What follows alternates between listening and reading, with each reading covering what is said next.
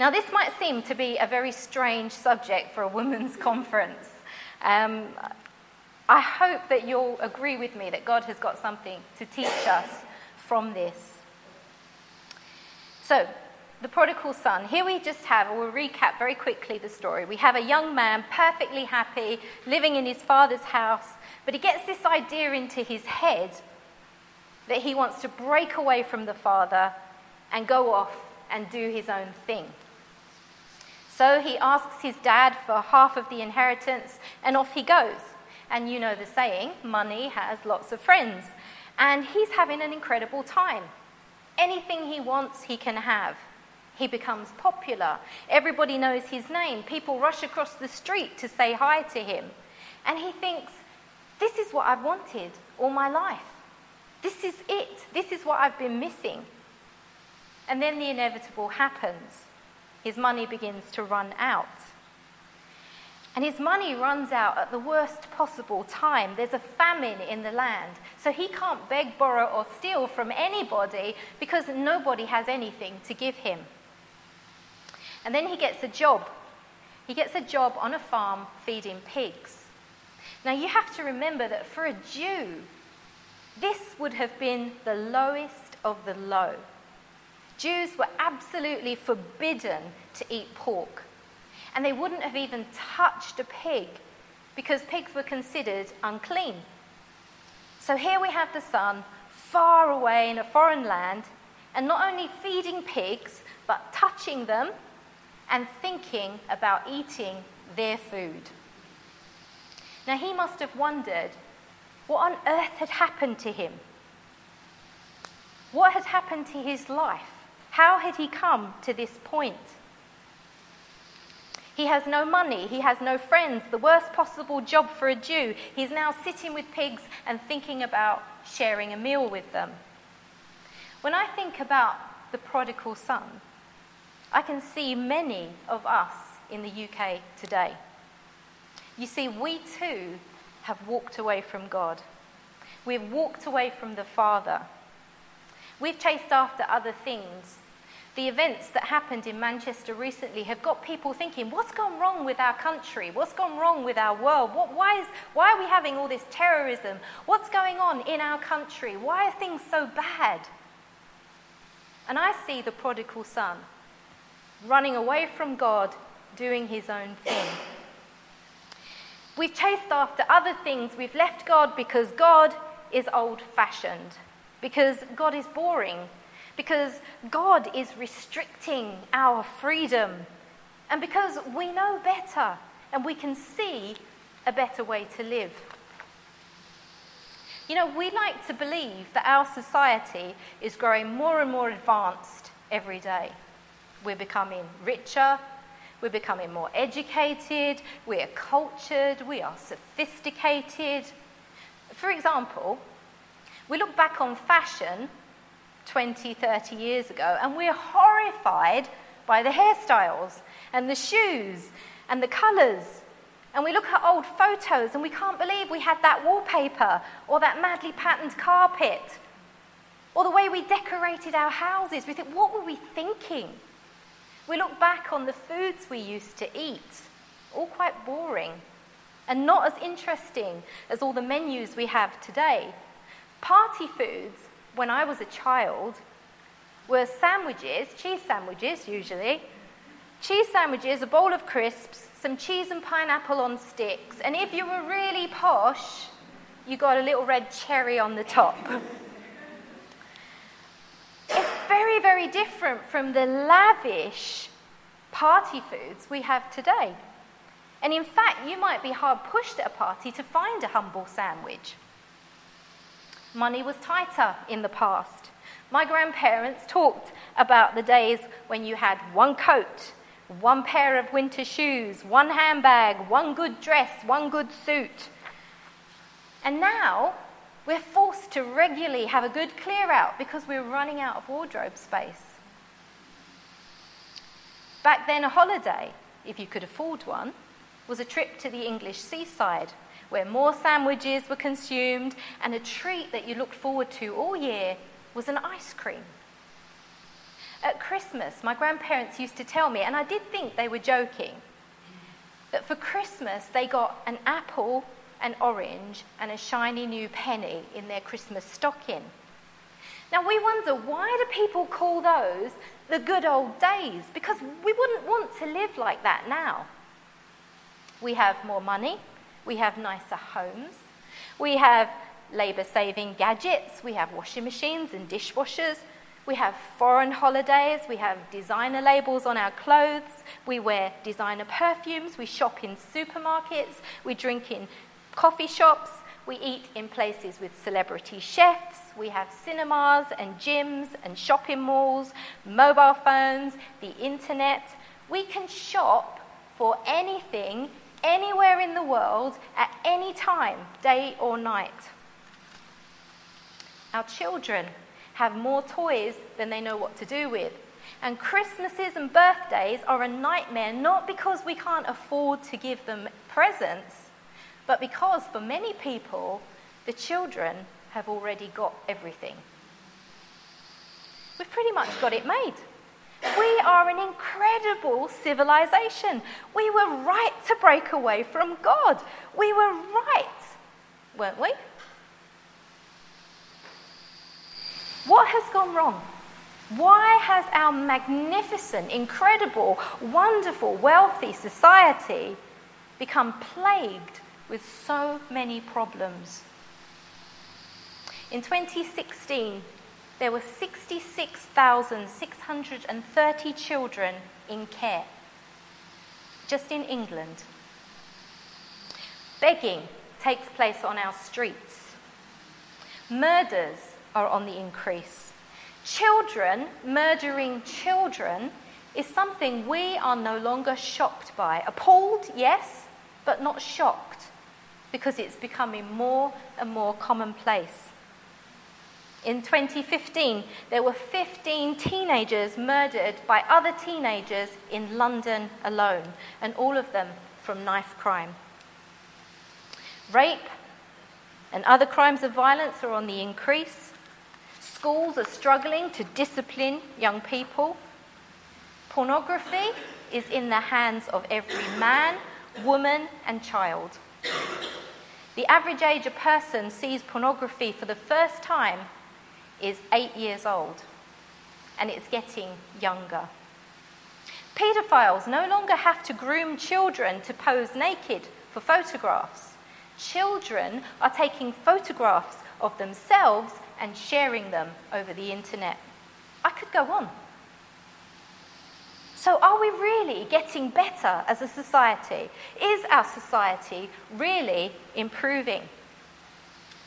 When I was a child at primary school, at the end of assembly, our headmaster used to get up and say a prayer and ask God to bless all of the children as they went about their day. this was not a church school, it was an ordinary primary school.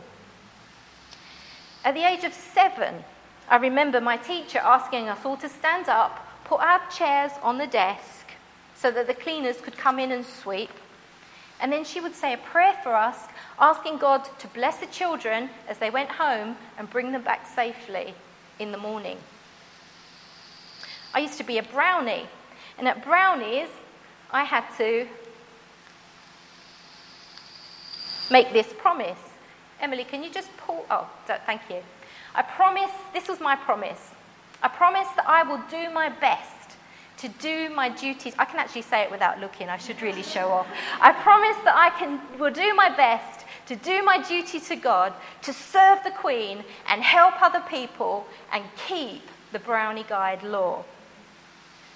In 2017, Brownies make this promise I promise that I will do my best to be true to myself and develop my beliefs, to serve the Queen and my community, to help other people and keep the Brownie Guide law.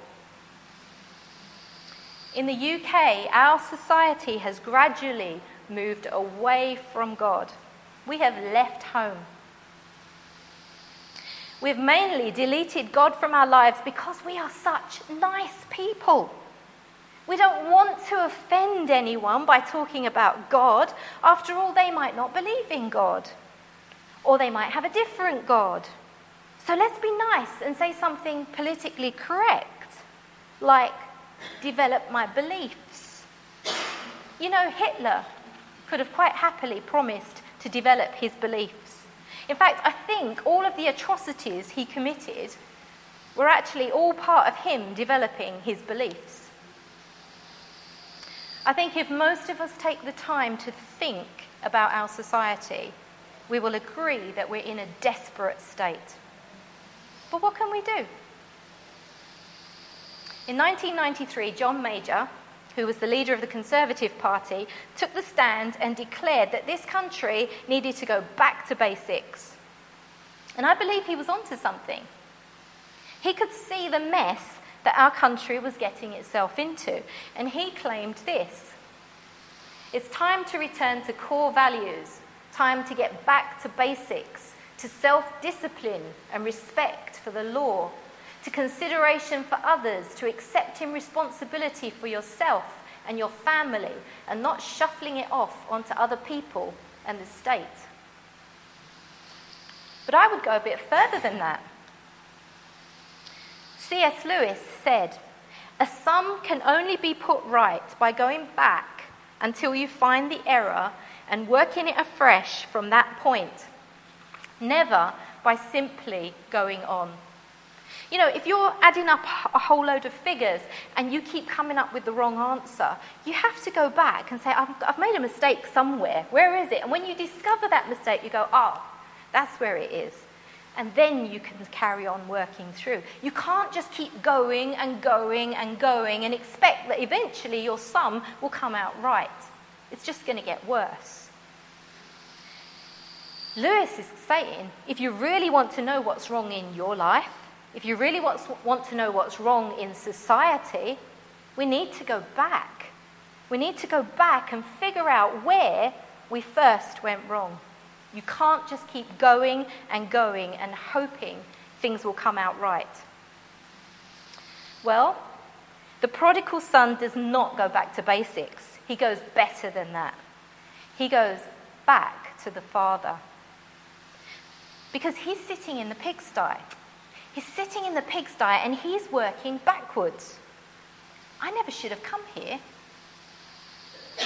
I never should have lent money to that guy. I never should have invested in that stupid business project. I never should have drunk so much. I never should have thrown so many parties. Why did I waste so much money on prostitutes? I never should have I never should have left my father.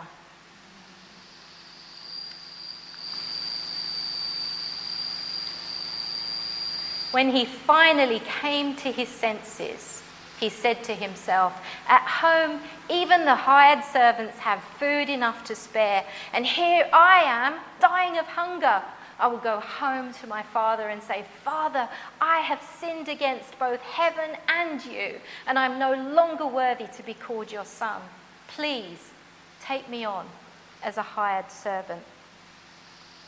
If you want to know what's wrong with our society, if you want to know why we have so much and yet we feel so empty, it's because we have left the Father and gone our own way. When Jesus was dying on the cross, he said these chilling words Father, forgive them, for they do not know what they are doing. It's a terrible thing when we just do something without having a clue of what we're doing. You know, I'm one of those people that's always busy. So if you give me a piece of paper, I'll throw it in my handbag. If my children give me a school letter, I throw it in my handbag. I have receipts in my handbag, phone numbers on scraps of paper, I have notes from sermons, I have vouchers, I have takeaway menus, you name it, it's in my handbag. One particular morning, I grabbed my bag, just about to set off out the door, opened my bag just to make sure I had something, and I saw in my bag one lipstick, one pen, a packet of tissues, and my purse. I started having heart palpitations. And I turned to Jerry, my husband, and I said, Everything's gone. And he smiled at me and he said, You can never find anything in that bag. No wonder it's so heavy. I decided to clear out all the rubbish and make it nice and tidy for you. Father, forgive him, for he does not know what he has done. See, you don't have to have evil intentions to get something really wrong. You can. Like the people who revised the brownies promise, think you're doing something really good, really helpful, but you're getting it so wrong, nevertheless. In our country, we find that we have become so advanced, so clever, so cultured, so wealthy, so intelligent, but we have thrown out God. You know, we claim to be free thinkers. We claim that we enjoy sexual freedom. We claim that anything between consenting adults is fine. We can dress how we like. We can act how we like. We can sleep with whoever we like. We are loud. We are proud. We are liberated. And we are free. And for all our modern thinking, we now have a society filled with broken families, heartbroken people, queues of people receiving counseling, children needing antidepressants, adults who self medicate with drugs and alcohol and pills or food or sex, anything to numb the pain of our wonderful life. Our prisons are full to bursting and the Samaritans tell us that there have already been 6,000 suicides this year in the UK. That's some freedom, isn't it? To me, that is our country sitting in the pigsty of life, wondering, how did we get to this? Where did it all go wrong? When Jerry and I first got married, there was a butcher that lived, uh, that had a, a shop just around the corner to us. And we'd often go and buy meat from him, and he was a really nice, cheerful, happy chap. But over time, they started building a Tesco virtually opposite his shop.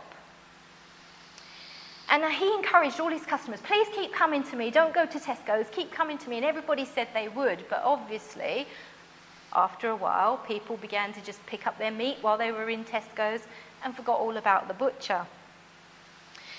So eventually, we'd go in there and he'd be looking more and more depressed every time you saw him. The shop was always empty, and he was always complaining about the supermarket. And sometimes we'd walk in there and he'd just be sitting there, holding his head in his hands and saying, I'm going to be ruined. I'm facing financial ruin. Well, there came a day when the butcher decided to put his business up for sale, but no one would buy it because they knew they'd have to compete with Tesco's across the road. So the butcher seemed to be stuck, and he was getting desperate. Well, one day we passed the shop and we noticed a sold sign on it.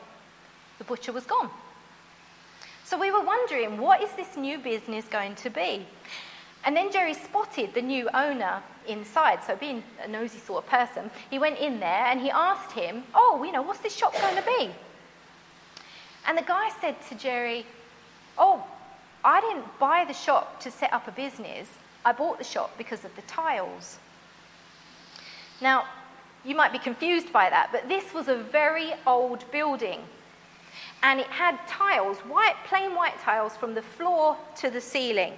But behind the counter, there were four big, about this size, big tiles that were painted by a famous artist. And they showed a Victorian lady wearing an outfit suitable for summer and winter and autumn and spring. And this guy knew that there was value in those tiles. So, of course, he never said anything. He just said, Well, you're lucky to get the price that I'm giving you for this shop because nobody wants it. And the butcher just sold him the whole shop for peanuts. And the guy moved in, sealed up the whole shop, got experts in. They lifted the tiles very carefully off of the wall. He sold them, made a fortune, then sold the shop. And all of this because the butcher did not have a clue about what he had just behind him. Every day, when you went into his shop, he'd be sitting on a chair right in front of those tiles. And he'd be saying, What am I going to do? What am I going to do? You tell me, what am I going to do? How am I going to get out of this mess? He had no idea that he was sitting next to four tiles that were worth his entire business and his entire shop all put together. Well, the new owner obviously took advantage of that butcher. Now, it was too late for the butcher, but it was not too late for the prodigal son. And it is not too late for us. Let's look at verse 17 again. And when he finally came to his senses, he said to himself, At home, even the hired servants have food enough to spare, and here I am dying of hunger. I will go home to my father and say, Father, I have sinned against both heaven and you, and I am no longer worthy of being called your son. Please take me on as a hired servant. In those few short sentences, the prodigal son has displayed three massive changes. The first change is that there has been a change in his thinking. When my son Joseph was a little boy, I used to have him in the buggy and go up and down Goodmayes Lane, and we'd always pass this big hairdresser's. And Joseph, for some reason, was very fascinated by this hairdresser's. So, I, and I used to watch him. So, as I'd go by on the stroller, he'd lean out and he'd be looking in there, and I think, I wonder what he's finding so interesting. Then one day, as we were going by, he did the same thing, leaned out, looked in there, and he said, Mummy, I know what they're for. And he was looking at four ladies sitting under big dryers. And I said, Oh, what are they for, Joe? And he said, They change your mind.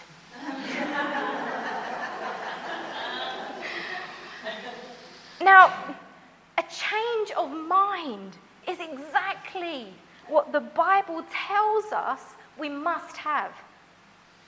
The word repent in the Bible comes from the Greek word metanoia. Meta in Greek means change, and noia means mind or thinking. So when the Bible says, when Jesus says this, he says,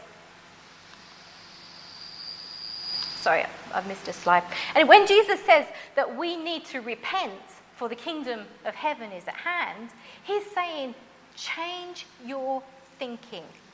Change your thinking because there's something big going on here. Change your thinking. If you look at the son, he does not sit in the pigsty and cook up a plan. Oh, I have an idea. I'll go back. I'll say to my dad, Look, dad, maybe we can sweep this little event, this misunderstanding under the carpet. No, he has a complete change of heart and mind. His thinking is totally different now. When he finally came to his senses, this was like waking up from a nightmare. I was wrong. I craved rubbish. I was so stupid.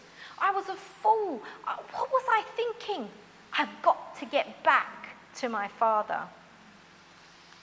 Now, Romans 12 and verse 2 says this Don't copy the behavior and customs of this world, but let God transform you into a new person by changing the way you think.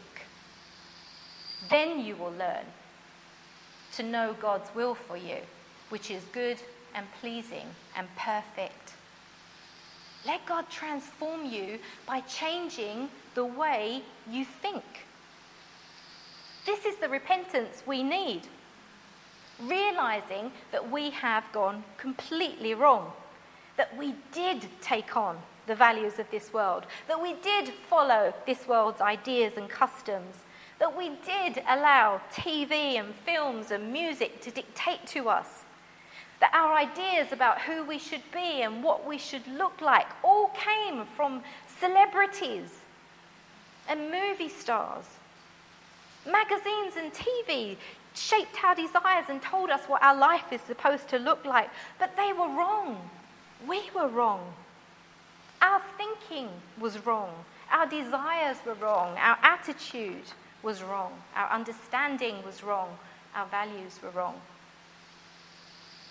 And when you realize that, you, like the prodigal son, will experience a second change. The second change is a change of direction.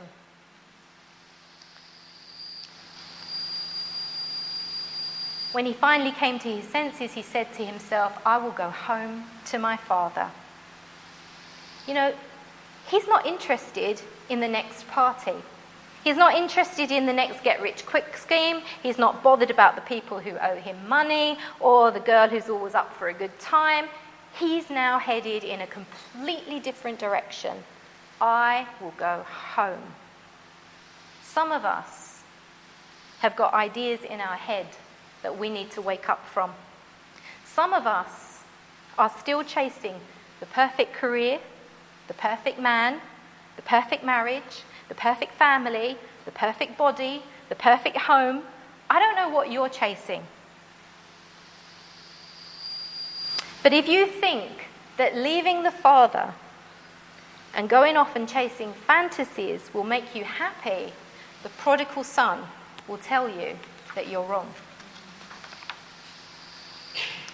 You know, the Bible says in Psalm chapter 37 Delight yourself in the Lord, and he will give you the desires of your heart. I love this verse because this verse says a lot about my growth as a Christian. When I was newly married, this verse meant to me if I delight myself in the Lord, I read my Bible, I go to church, I go to prayer meeting, delighting myself in the Lord, I will get the desires of my heart a big house with one of those walk in wardrobes, and I'll get a nice car, and I'll go on fantastic holidays, and I'll have lots and lots and lots of shoes. Now, the amazing thing is this when I began delighting myself in the Lord, miraculously, my desires began to change. I became so grateful for the home that I had. I've never owned my own car. That's fine. And the holidays that I've had haven't been round the world cruises, but they've been provided for us by the Lord. And even this week, I was looking at some holiday photos and I just wept thinking about all the fun that we've had, all the joy that we've had, all the laughter that we've had. And I just said, God, you are a good God. You give more than I could possibly deserve. So different from the girl who wanted to go around the world on a yacht. So different. Delight yourself in the Lord. He will change your direction.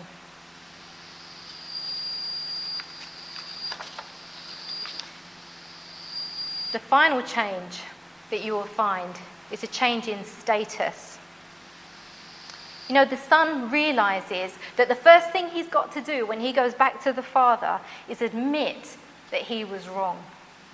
He says this when he finally came to his senses, he said to himself, I will go home to my father and say, Father, I have sinned against both heaven and you. In fact, he's so aware that what he's done is so wrong, he doesn't even expect his dad to forgive him. The son now plans to throw himself on the mercy of the father, and he says this I am no longer worthy to be called your son. He deserves nothing from the father, but he hopes that out of mercy, the father will give him a job Allow him to be a servant in the house. He believes he's lost the right to be called a son. He's messed up so badly. But here is the beautiful thing the father in our story hits the nail on the head. The son comes back saying, I'm not worthy to be called your son. And the father says this. But the father said to his servants, Quick, bring the finest robe in the house and put it on him. Get a ring for his finger and sandals for his feet, and kill the calf we've been fattening. We must celebrate with a feast, for this son of mine was dead and now has returned to life. He was lost, but now he is found.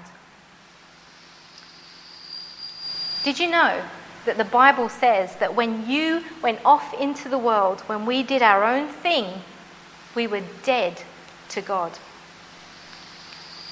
Ephesians chapter 2, verses 1 to 2 tell us, For you were dead in your transgressions and sins, in which you used to live when you followed the ways of this world. You were dead. You were dead. And the sad thing is, Dead people are totally unaware of what is going on around them. And it seems to me that when I look at our world, when I look at the way we live, the, the children that we are raising, the world that we are destroying, I see a lot of people who are spiritually dead and living without any knowledge of the truth. Just as Jesus said, they do not know what they are doing. They are without God, they are without life, they are without hope. But the wonderful message of the gospel is this like the rest, we were by nature deserving of wrath. That's what the prodigal son deserved. He deserved the father to say, How dare you! But because of his great love for us, God, who is rich in mercy, made us alive with Christ, even when we were dead in transgressions. It is by grace you have been saved. You know, the son went looking for mercy, and instead, he was overwhelmed by grace. Like the prodigal son, you can come to your senses. You can change your direction in life. You can go to the Father, you can confess your sin, you can throw yourself on the mercy of God and find not only forgiveness, but amazing grace. Like the Father in the parable of the lost son, he will no longer see you as dead, but will make you alive and give you the status of a child of God. This is the gospel. This is the gospel. This is the only hope for every man, woman, and child. This is the only hope for the UK. Many of us are sitting with the Word of God in our laps. We have the Word of God on our bookshelves. We have the Word of God on our phone. Do we really know what we have got? Do we really know how valuable the Word of God is? Do you really know that you have a Father who is waiting for you to finish this journey that you've been on? Come to your senses and come home. We need to do more than going back to basics. We need to be women who have gone back to the Father, who have spent time with the Father, who love the Father, who know what it means to throw ourselves on the mercy of God, and we're so grateful for everything that He has given us. And as women who know the Father, let us lead others who are separated from God, who are lost, who are broken, who are in a far, far, far, far, far away place. People who are dead in their sins, let's find those people and lead them back to the Father too. Let's just pray.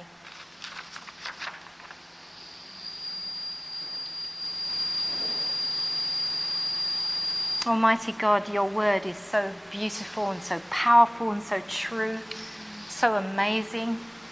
And your grace and your love is just overwhelming, God.